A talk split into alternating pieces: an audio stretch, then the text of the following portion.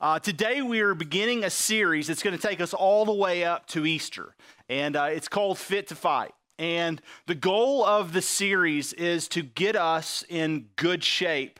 Uh, you might say, well, is he going to give us a physical challenge? No, I'm not giving you a physical challenge. Or is he going to give us an intellectual challenge? No, I'm not going to give you intellectual challenges. I'm going to give you spiritual challenge after spiritual challenge after spiritual challenge. And the reason why is this. Statistics in our culture are alarming. Uh, they're alarming in terms of what is happening within our family structure and family unit. From what's happening in the lives of singles today and their dating relationships, what's happening right now between uh, marriage and the institution thereof, what's happening in adolescents' lives, children's lives, and all the things that we seem to be watching within the life and the culture of the church. And we are saying okay to so many of these things. And you would say to yourself, no, no, no, I'm not saying okay to many of these things. And I would say this, you're doing nothing is saying okay to everything. And more and more and more and more, what's happening is, as parents, we are letting other people raise our kids. As parents, we are looking to professionals. And I'll tell you that that's not God's design. And the purpose of this series is not to frustrate you. It's not to condemn you. It's not to make you upset or mad. That's not the, that's not the challenge at all. The challenge is, is to wake you up, to call you to do a few things. One, maybe to repent. Maybe to say, God, I've missed the mark. I'm sorry. For some, it's to, it's to say, hey, not only do you need to wake up, but you need to go a different direction. And the goal is not to hammer parents who are involved in certain activities. My goal is simply to help you understand what God's design is, why it's important, and what has to happen within the life and the culture of the church if things are going to change within the world and the culture in which we raise our kids in. And all of that happens through the family unit. Matter of fact, the family unit is God's design. Did y'all know that? Like, the family unit is God's design. God created us, male and female, in his image. He created male not to live alone, to have a suitable helper companion in which we raise children together, in which we become the basis and the very foundation of society together. And without the basis of marriage and family and a unit that works, all of society begins to crumble and fall apart. Next week, we'll talk about what marriage is, and, and not just from a theological standpoint, but we're going to look at it from a standpoint in terms of research and what people in, in from Harvard and Yale and Princeton are saying, and they're not even believers. They're taking all of that out, but they're just speaking of the infrastructure of the family and how important the unit of family is, and it has to begin with a mom and a dad, and it has to begin with them having a primary focus on not only responsibility, but what it takes to raise kids. And here's the deal. We don't need research. We've got the Bible. We've got God's word. And it is pointing to this one truth. The family is God's design. It is his plan to change and make the world not only go round, but it's how we raise great politicians. It's how we raise great army generals. It's how we raise great doctors and lawyers and pastors. And unless us as parents and as the church, we wake up, well, we have many things to look forward to, and they're not good. Matter of fact, George Barna, famous for his research uh, within Christian circles, says that ten percent of self-proclaimed born-again Christians do not hold a biblical worldview. Meaning, if you were to ask them about dating relationships, they would look at you and say, well, of course dating's okay. Well, if you be- do you believe the Bible? Do you believe that sex outside of marriage is something we should hold to? And they would say, well, I, I know that that's what the Bible says, but nobody's doing it anymore. And they're born-again Christians. Born-again Christians are leading the nation along with everyone else in divorce rates. And again, it's not to condemn anyone. It's just to give you facts. Not only that, we're, we're leading our kids astray. You know what's worse about the fact that right now, ten percent, less than ten percent of our culture, and even in this room, less than ten percent hold a true biblical worldview? George Barna found that fifty-one percent of America pastors hold a biblical worldview. That leaves forty-nine, almost one out of every two, that does not. That's pretty alarming. It's alarming because among current trends and, and generations to come, statistics say that in ten years from now, the church in America today will be half the size it is today. Teenagers are leaving their homes. Not only are they leaving their homes, but they're going to college only to abandon the church. sixty-one percent of teens today have been involved in church at some point and now say that it's unimportant, that it has no point in their life. And not only that, parents are standing back with their hands open and saying, it's okay. My kids are bored. They don't really like church. They don't really care for student ministry. They don't like the student pastor. And we just say, well, I guess someone else will raise them. And we are letting other people raise our kids. David Kinnaman, he wrote Unchristian. He said that eighty-five percent of unchristian teens now that have been exposed to Christians would say that the Christian faith is at best hypocritical. And not only is it hypocritical, but forty-seven percent of Christian teens would agree with their counterparts. And so what you have is a group of teens that not only are they coming through our youth ministries, but they're leaving at college, they're abandoning their faith because forty, forty-seven percent of Christians say that, that the faith is hypocritical, while all the onlookers are their friends, the ones that they drink with, they party with, they have sex with, would say, why do I need Christianity? It's not served your Christians well. Why would I look to that? It's not serving me well either.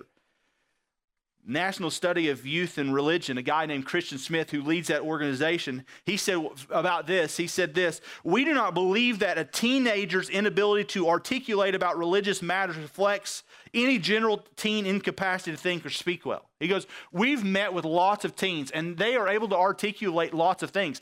Nothing about faith, nothing about marriage or life or the sanctity of life, nothing about religious matters, but they're able to articulate many things. And so we're not calling students or youth dumb. We're not saying they can't articulate things. They articulate very well. But many of the youth we interviewed were quite conversant when it came to many views on salient issues in their lives in which they had been educated and practiced about discussing, such as the dangers of drugs, substance abuse, sexually transmitted diseases. Rather, our impression as interviewers was that many teenagers could not articulate matters of faith because they had not been effective, effectively educated in and provided opportunities to practice talking about their faith. So if you sit a teenager down, they can talk to you about drugs, alcohol, just saying no. They can tell you about the risk of sexually transmitted diseases. They can tell you how to put a condom on, but they cannot tell you about things like life and faith and Jesus Christ. Welcome to Fit to Fight. And you say, well, what are we to do about it? Where are we to go from here? Well, I'll tell you the very first thing you have to understand is that there is an enemy. And the enemy is not Washington. The enemy is not politics. It's not education. It is not the fact that prayer has been taken out of public schools. It's not the fact that you can't pray before a football game. It's not It's not any of those things. And time and time and time again in coffee shops, we drink our coffee and we say, I can't believe that God has been taken out of our schools. And the problem is, is that God has been taken out of our homes. Because if we are teaching and saying that indeed the institution in which God works and that the family function at its best, it's God's design, and that's where things work. That's where you put oil and grease on the wheels and you make them go round. The, the problems that we have are not the politicians in Washington. It's not the fact that we can't get change at a government level. We're not going to get change at government level until we get change at a personal level, and then from there at the level of our home. And you may go, well, how? Well, here's the deal. The enemy is not a face. If you're putting a face with the enemy, if you're blaming everything on something else, whether it be Hollywood or politics or culture, then I think we're missing it, because Ephesians six, verse ten and following says, finally be strong in the Lord and in the strength of his might. Put on the whole armor of God so that you may be able to take a stand against the schemes of the devil. For we do not wrestle against flesh and blood, but against the rulers, against the authorities, against what?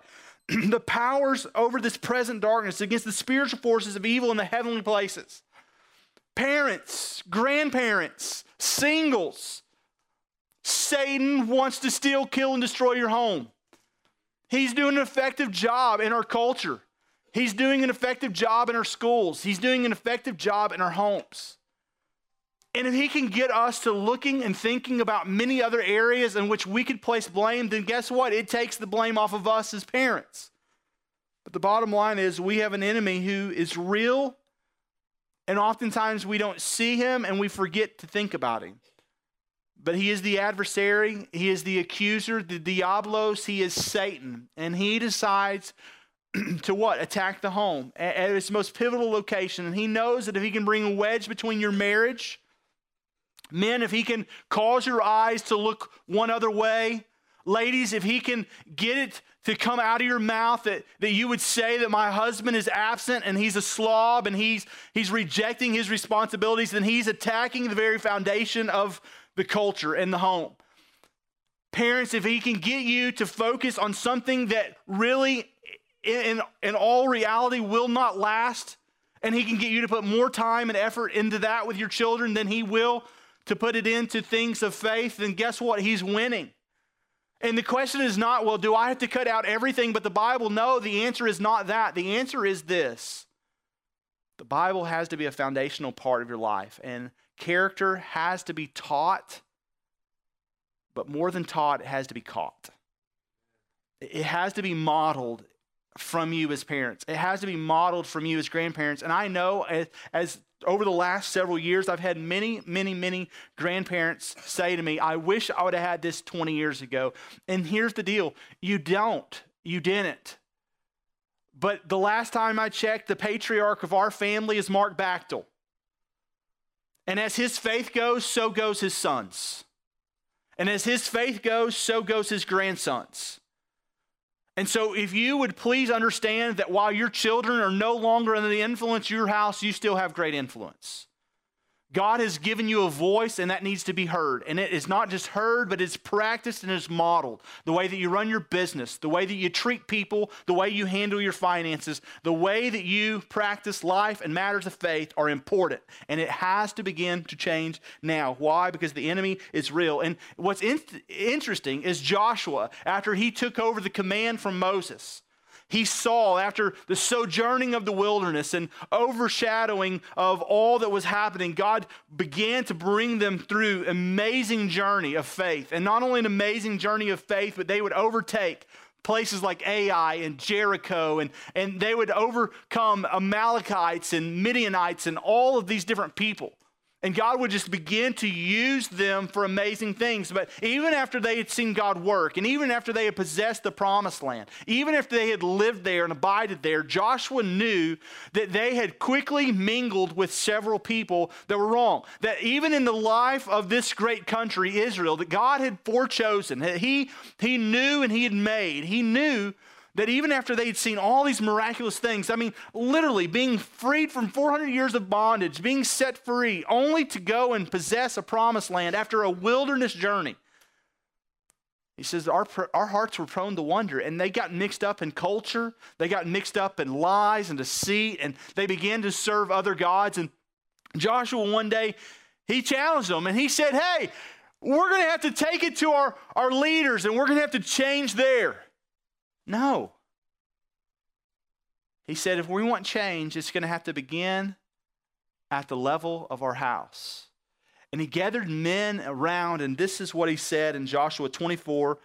You're used to fifteen, just one little fragment, but I want you to, I want you to read fourteen and fifteen. Now, therefore, fear the Lord and serve him in sincere, sincerity and faithfulness. His plea is just as my plea is today. Serve the Lord. Serve the Lord with sincerity and faithfulness. Make this a matter of life. Make this a matter of death. May it be important to you. Put away the gods that your fathers served beyond the river in Egypt and serve the Lord. He said you have to choose which fathers you're going to live by. The fathers that possessed the land of the Chaldeans in Mesopotamia, or you're going to possess the God of Abraham, the God of Jacob, the God of Isaac, Yahweh, the one true God. He said, you have to decide. But he says, you are beginning to divert your eyes and your attention elsewhere. And he says, you need to serve the Lord. And look at verse fifteen. This is the challenge. I can't believe I'm about to say this, but I'm going to challenge you with it, okay? And if it's evil in your eyes to serve the Lord, then choose this day whom you're going to serve. So I would just say to you that if it's not God that you're going to serve, then you need to invest one hundred percent in serving your own God. Hold on. Let me. Do you understand what I'm saying? If it's not God indeed that you're going to serve, then you need to go full force one hundred percent in serving the gods that you've made for yourselves. And that was his challenge. His challenge to the nation of Israel is if it's not God you're going to serve, then serve your gods, little g, and get after it. Whether the God your father served in, in the region beyond the river or the gods of the Amorites in which we now dwell. He goes, if it's the gods of the, the people in Mesopotamia before Abraham, then that's fine. But if it's the culture in which we live in now, if it's the Amorites, if you want their women, if you want their orgies, and if you want their, their fame, their fortune, you want their customs and their lifestyle, you want to eat their foods, then you do it. And he says, but as for me and my house, we're going to serve the Lord. But as for me and my house, we're going to serve the Lord.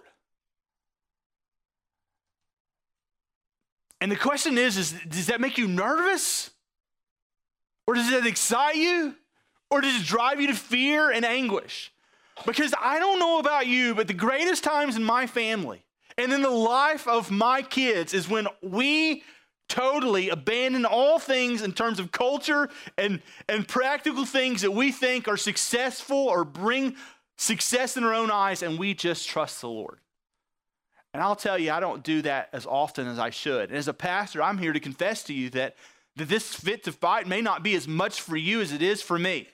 Because I know that over the last five years, I've stood time and time and time again. I've, I've offered practical challenge, many of which I've taken up for a week or two and then abandoned.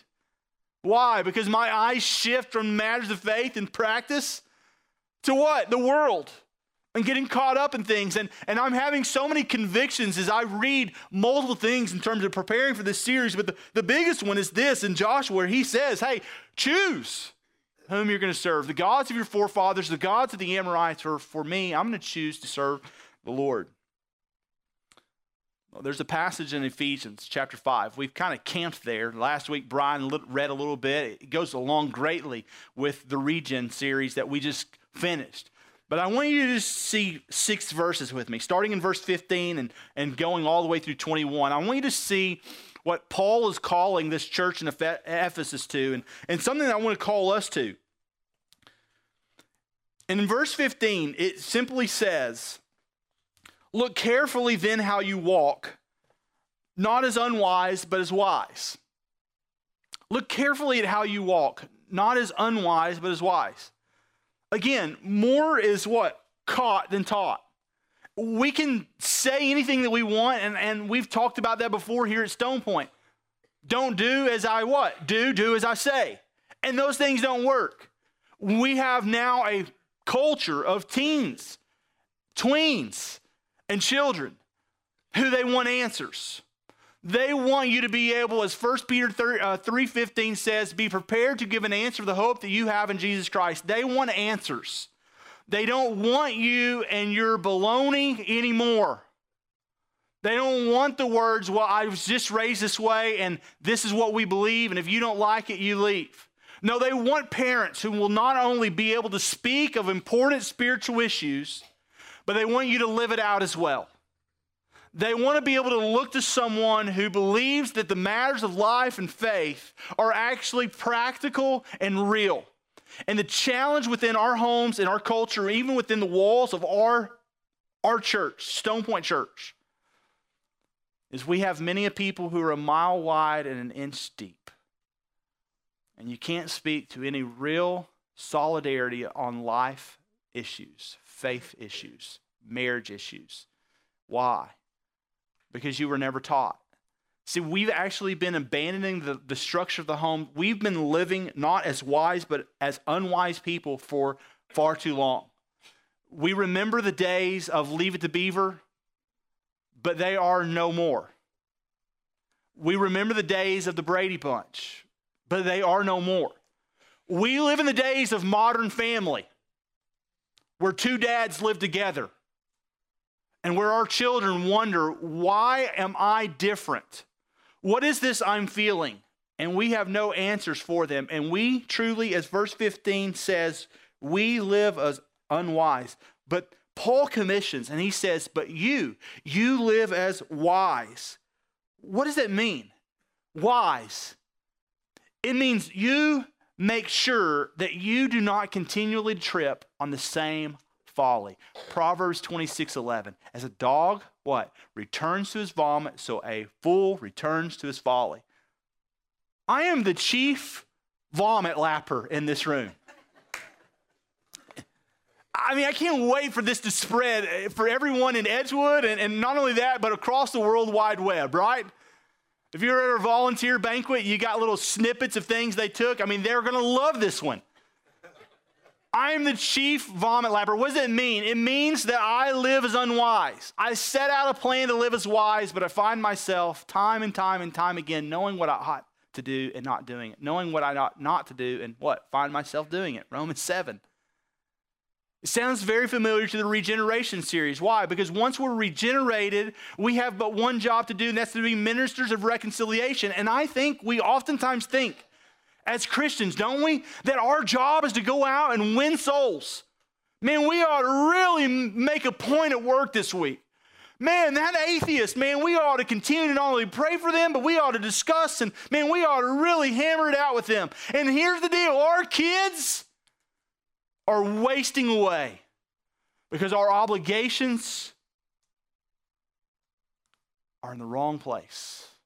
Our calendars are full, our phone keeps ringing, and we keep leading our kids off into an abyss. And we live as fools. But he says in verse sixteen, but you, we, we ought to make the best use of the time. Why? Because the days are evil. Make the best use of the time because the days are evil. And what he uses there is a word that actually means redeem the time. And there's two words in the Greek for time. There's time, like days and minutes and hours. And all of us in here have what? Days, minutes, and hours. But that's not what he's talking about. He's not just saying, hey, make an appointed time and a few hours. What he's saying is, is this, your time is limited, meaning that your life is like a vapor, that it comes and it goes. That as Psalm one thirty-nine says, that before even one day came to be, your days were numbered. He says, redeem the time. That as long as you have life and as long as you have breath, you ought to make the most of every opportunity. Redeem it. Why? Because the days are evil. Understand the point? In a sense, what he's saying is this, is if you don't teach your children, someone else will. And you better make the most of your time. You better make sure that you hit on all cylinders, because there is going to be a day in which you look up, as all older people tell me now, Brandon, you better enjoy these moments because they'll be gone in just a hurry. And I'm looking up, and literally in three weeks from now, our oldest child will be six years old.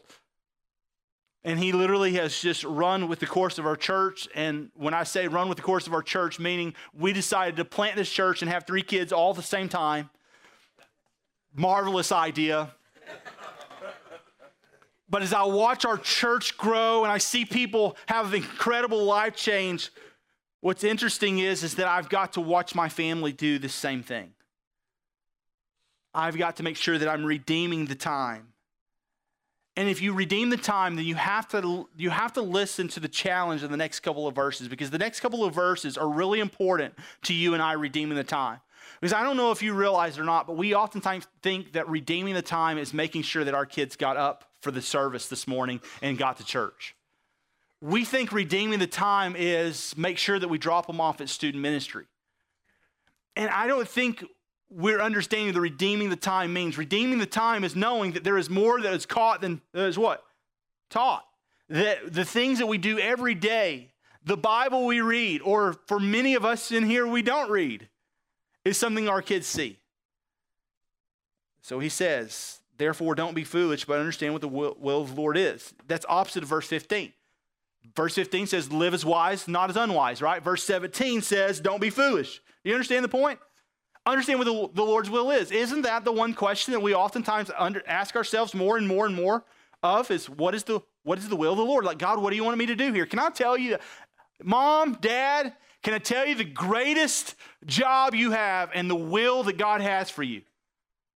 Are you ready for it? Single grandparent. You have to wonder no longer. You can pay me. I'll even write a book for you that you can read and put on your shelves if you'd like. It'll be one page. Love the Lord your God with all your heart, all your mind, all your strength. Pretty simple, but yet so complex, right? And then get this, and instruct your children to do likewise. Deuteronomy six, impress upon them when they sit and when they rise, when they come, when they go. May every word from your lip meditate the praises of what God is doing in your life. And in the moment we go, yes, yes, yes. But just in a couple of hours, we'll be going, oh man, oh man, what's happened? Because we are missing the moments. Verse eighteen, and I know it's kind of it's kind of weird. It's kind of obscure there. It must have been a, a struggle back in their culture, verse eighteen. Uh, it's probably something that we don't deal with much in America. But I know in the heart of, of Ephesus and Rome and all those places, it was a struggle. So he says, and don't get drunk with wine, for that's debauchery, but be filled with the Spirit. So what he says is simply this: alcohol is a depressant. It loosens. It allows you to be freed up. And essentially, here's what alcohol can do. It can take the place of God. And what did, what did Joshua say? Choose whatever God you want. And see, you think God is this little shrine, like this little idol that sits on your countertop. No, no, God is anything that you meditate on day and night, that when you get up, you crave. God is something that you can't go a day without. And I know you would say, I'm not an alcoholic. I just drink a beer every night with my steak. Well, ask, let me ask you a question. Can you break your just just break your routine for one week? Don't drink a beer for one week. And you go, oh, now he's on beer. No, no, no, no. I'm not on beer. I'm for anything here that dissipates the mind. Anything that dissipates the mind.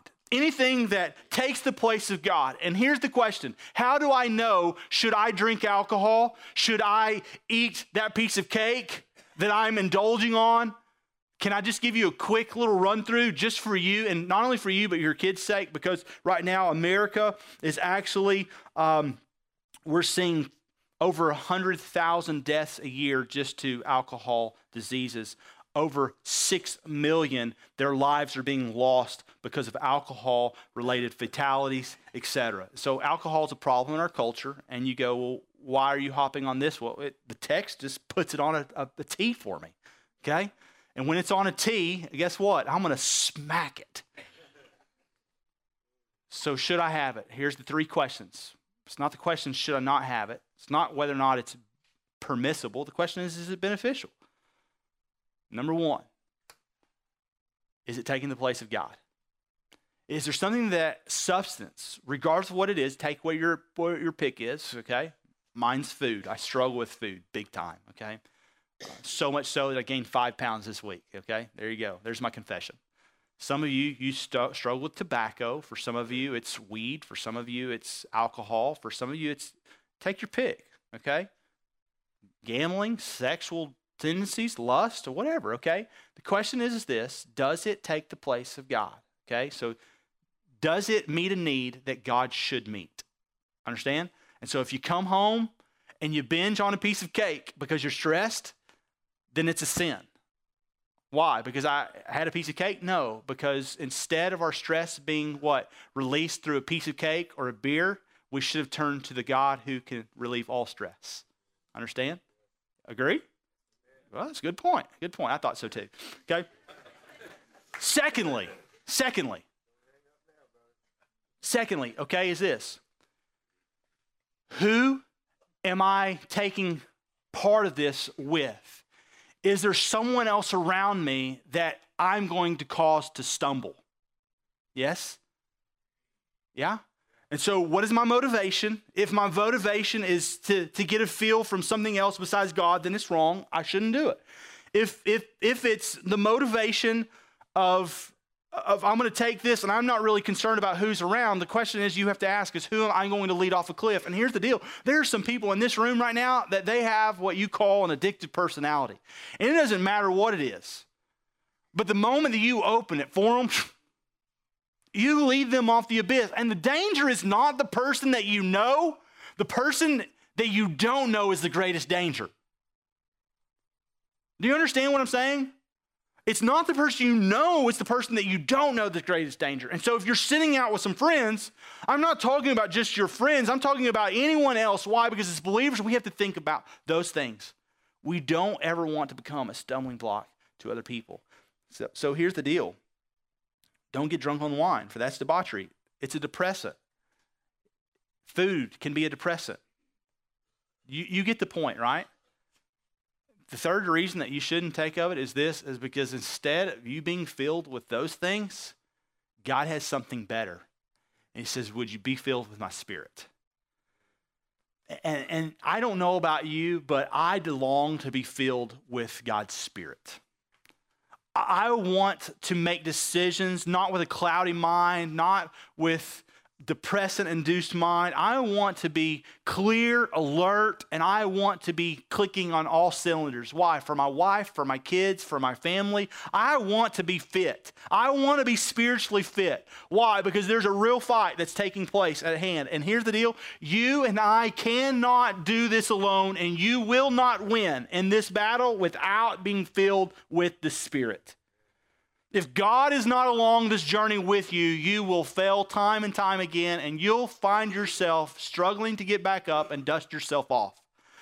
Not because you're not a good parent, not because you're not a good guy or a good gal, but the bottom line is you're operating under the merit of your own strength, and there's a day and time in which your own strength and your own merit will give out and will fail. But there is one person, and his name is Jesus Christ. And he says, I am going away that I may send a more suitable help for you. And he never grows weary. He never grows tired. And he never, ever wears out. And he says, cast your cares upon me. Hey, when you're weary and heavy laden, I'll give you rest. Meaning, listen, you don't have to run the race with everyone else if you allow me to run the race for you. And his name is Yahweh, the one true God. Yes? And he says, and then address one another in psalms and hymns and spiritual songs. Like this week, this is my challenge. Like I'm going to just go around the, the room this week, and everybody I address, I'm just going to be singing to them. Lord, I lift your name on high. Jennifer, you know what I'm saying? Like I, I, I'm just going to just all week, I'm just going to address them with psalms, hymns, and spiritual songs. Like, you understand what I'm saying? Like, I mean, who cannot be encouraged by that, right? Singing and making melody to the Lord with your heart. You know what I'm saying? What does that mean? It means this. We ought to be alive in Christ, and we ought to desire to praise him in all that we do, regardless of where we are. And see, I think oftentimes we think, where, where do we best fit into this picture, and where can we best be involved in the will of God? And we think the will of God is a particular job, or we think that it's a particular vocation or a particular direction for our family. And here's the, here's the will of God. The will of God is that we would not be cloudy in our mind, that we would allow him to fill us, and that it would so radiate from our lives that it would penetrate other lives. Why? Because we go about making a radical difference, and the whole time we're singing and shouting to victory. Why? Because he's made that big of a difference. Now, I don't know. I mean, y'all y'all can take that as a challenge if you'd like. If you want to just change your workplace this week, get after it. Address one another. But he, here's the question. Have you ever thought about family worship? I mean, what's it look like? At our house, I know it's crazy, but we we have to clean a lot in our house because we've got, you know, kids. And the moment you clean one room, you, you have to go right back to it. And so here's the best thing for us to kind of keep us sane, okay? Two things. Number one, we have to pray before cleaning, okay? That's the only way that all lives are, are actually still alive afterwards, okay? So we have to pray, and th this is no lie, that we have to pray before cleaning. And number two, we have to turn on some music that can keep us focused. And the whole time that we work, we sing. And it doesn't matter where we are or what, we can't clean in the Bactal house without singing. And here's why. Because so quickly we'll lose sight. Understand? And, and the goal is not. And so what do we do? Verse twenty says, we give thanks for everything to God the Father in the name of Lord Jesus Christ. Meaning, look, we give thanks. Do you understand that you cannot be a complaining heart and continue to give thanks? And so, like, if you and I struggle with just a natural inclination to complain, and many of us in this room do, we're just natural complainers. There's some that you just radiate and overflow joy, and every single place you go, people are like, man, I want some of what they got. And then there's others, we're just Debbie Downers, half glass empty all the time, negative complaining. Listen to me, if that's you, you are not filled with the Spirit, and you are not thankful from God the Father, our Lord Jesus Christ. So know that. Okay, that's just an extra tidbit. Not mad at anybody. Just letting you know, if you send me an email tomorrow, that's the verse I'm sending back. And we submit to one another out of reverence for Christ. So here it is. All of these things bring us to this one verse, and which leads to the next twenty-one verses. So verse twenty-one leads to the next twenty-one verses, and it talks about relationships, relationships between husband and wife, relationship between parents and children, relationships between slave and, and, and, and servant, master-servant relationships. And so all of these things come. And here's what I want you to understand. We don't submit to one another because social kindness says we should. That's not, like, if that's the motivation for you submitting to someone is because you're socially kind, then it's the wrong reason. You don't even do it because of the law of God. Like, I want to be legalistic and I want to make sure that I honor God in every way, so I'm going to be kind to me. You do it because you have great reverence for Christ, the very one who laid his life down for his friends. You say, just as Paul said about Jesus. He said, what did he say? Philippians. Jesus did not consider equality with God something to be grasped, right? He became obedient, even to death, death on the cross, so that what? We would see his servant nature. We serve one another because we take on, as Paul said in that same passage, the attitude of Christ. A servant who willingly lays down his life. And so can I just give you three quick challenges as we wrap up? Can I give you three quick challenges? Yes. Some of you are like, I don't know that I want a challenge. No, no, let me give you three quick challenges. Number one, my challenge over the next several weeks together, seven, I believe, total, up until Easter, is that we would get fit to fight, that you would get fit to fight. So what does that mean? It means that I'm going to evaluate my house, that I'm going to make sure that what I am not only saying, but what I am doing is being shown.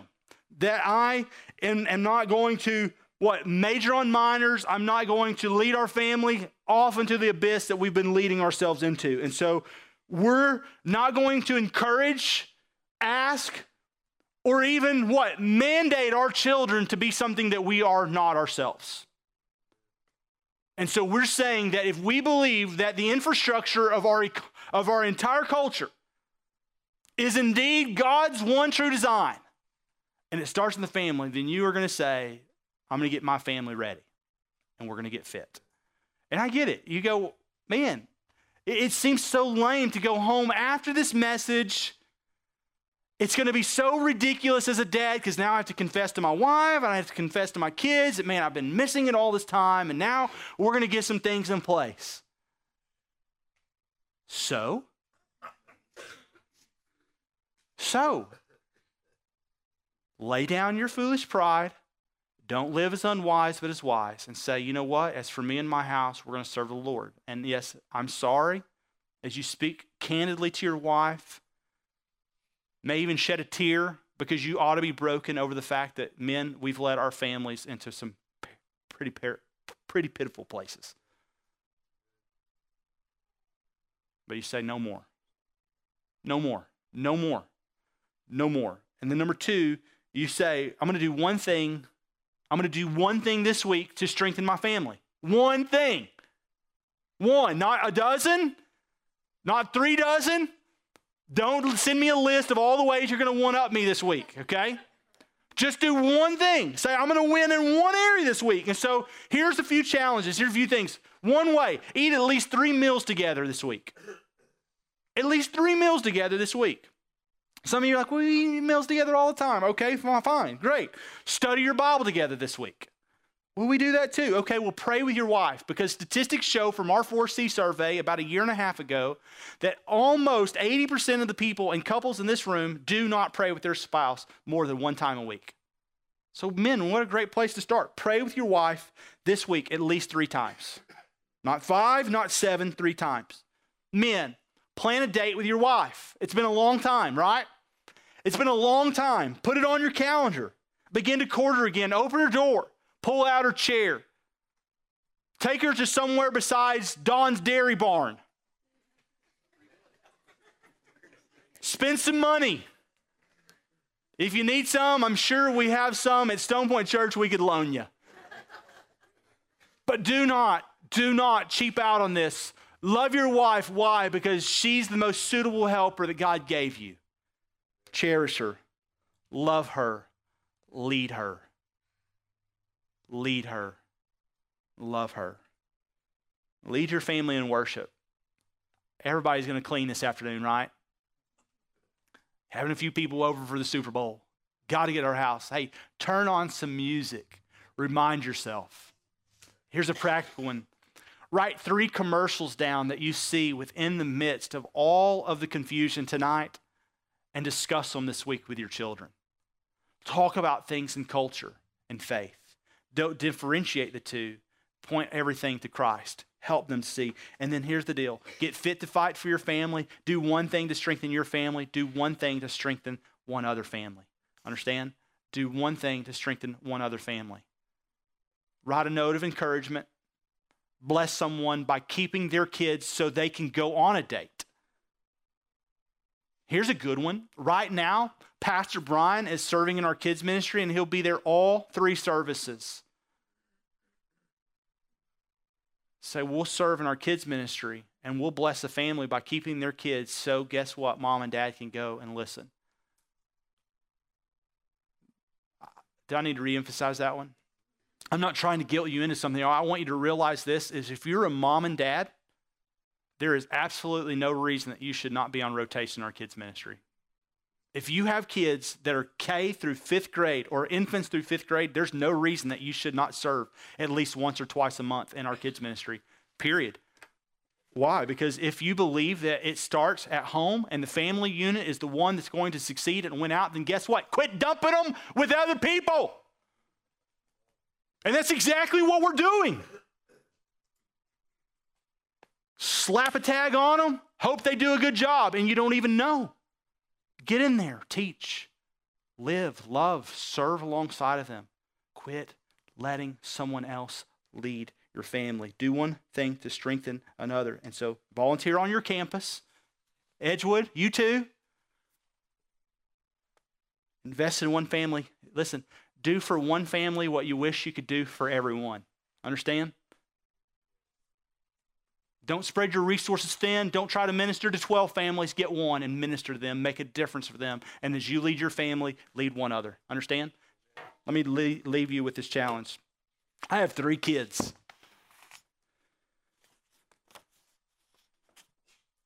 Every one of them is different. Every one of them. Personalities are different. Temperaments are different. The way they respond to punishment's different. Their laugh is different.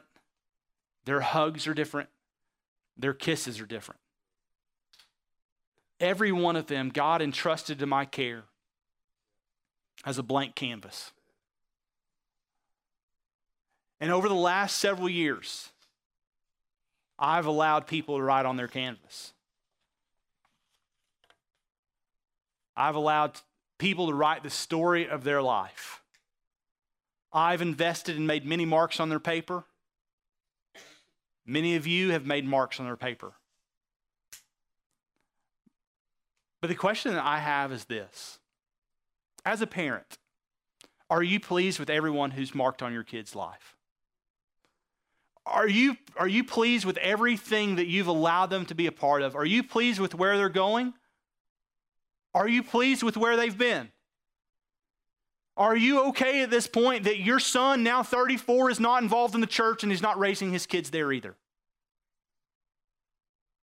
Are you pleased that now it's no longer a blank canvas, that that generations have spoken in their lives, men and women have hurt them, men and women have led them astray, and all while we as parents have looked on.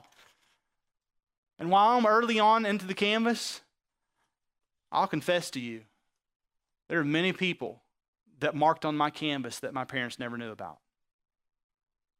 And I say that with my parents sitting in the room. One of them, by God's grace, can't hear it.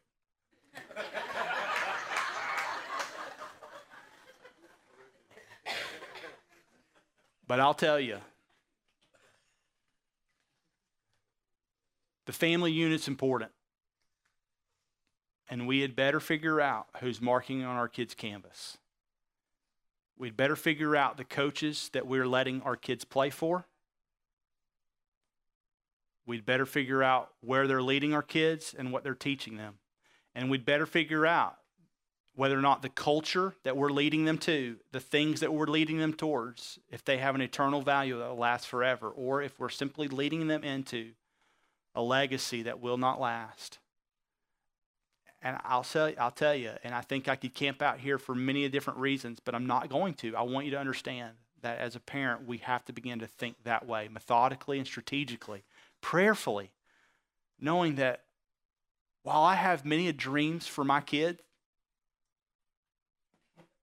playing at the University of Texas, being a star quarterback, dribbling down the court even right now and scoring, I mean, dunking on a little kindergarten. I mean, I would love that, right?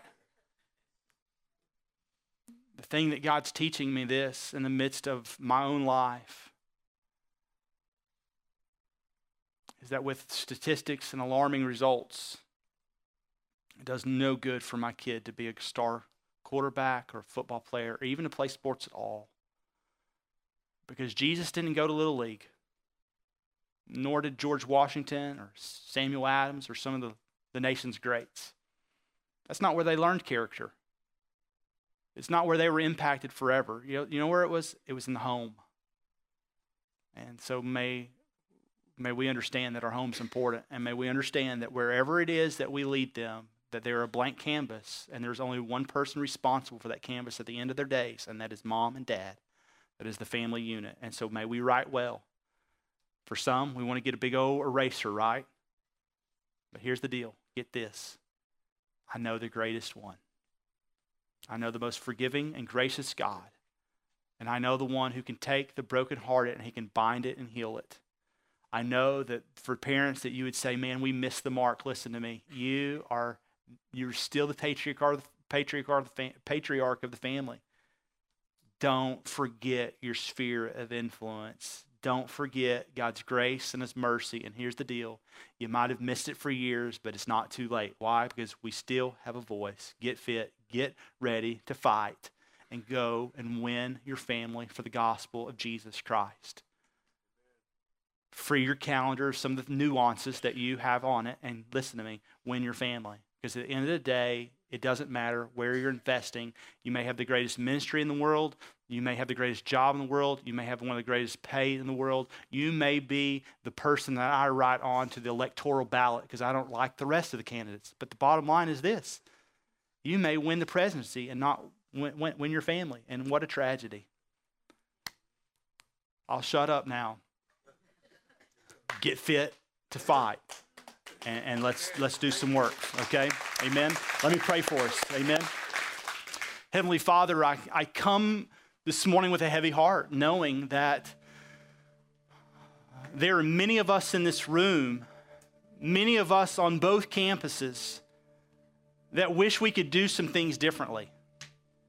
Father, there's many of us that we look at our kids' lives and we know that it is indeed a blank canvas, and but Lord, we've been writing on it for years. We've been We've been letting other people ride on it. We've been letting other people have a voice in their lives. And, and we look up and we see now that Hollywood's made their mark. Movies have made their mark. Teachers and coaches have made their mark. The church has made its mark. The question is, is what markings do we like the most? Which one do we think leads our family in the right direction? Which ones are we going to embrace, and which ones do we wish to erase? Father, I pray that whatever we decide, whatever gods it is that we decide to, to live by, the gods of this culture, the gods that we've made for ourselves, or the one true God, the God of the Bible, the God of Abraham and Isaac and Jacob, the God that sent his son Jesus to die on a sinner's cross, to live in a place where sinners dwelt, but became obedient to death, even death on the cross. And he became sin on my behalf that I may become the righteousness of God. I pray, I pray, I pray that that's the God that we'll serve. I pray that's the God we'll love. I pray that's the God that we'll allow to lead us. And so God, we, we give you our lives as a declaration. And Lord, we, we lift our hands and we lift our hearts to you, and we say, as for me and my house, we're going to serve the Lord. And so, God, may that be our decree. May it be our life verse. May it be the very thing that we write on our mirrors and our home as we brush our teeth. And as men and as women, I pray that we would fight for that above all else. We love you. We need you, because the enemy is real. He's lurking. He's killing families even as we speak. And I pray you would breathe new life into them. In Jesus' name we pray, amen.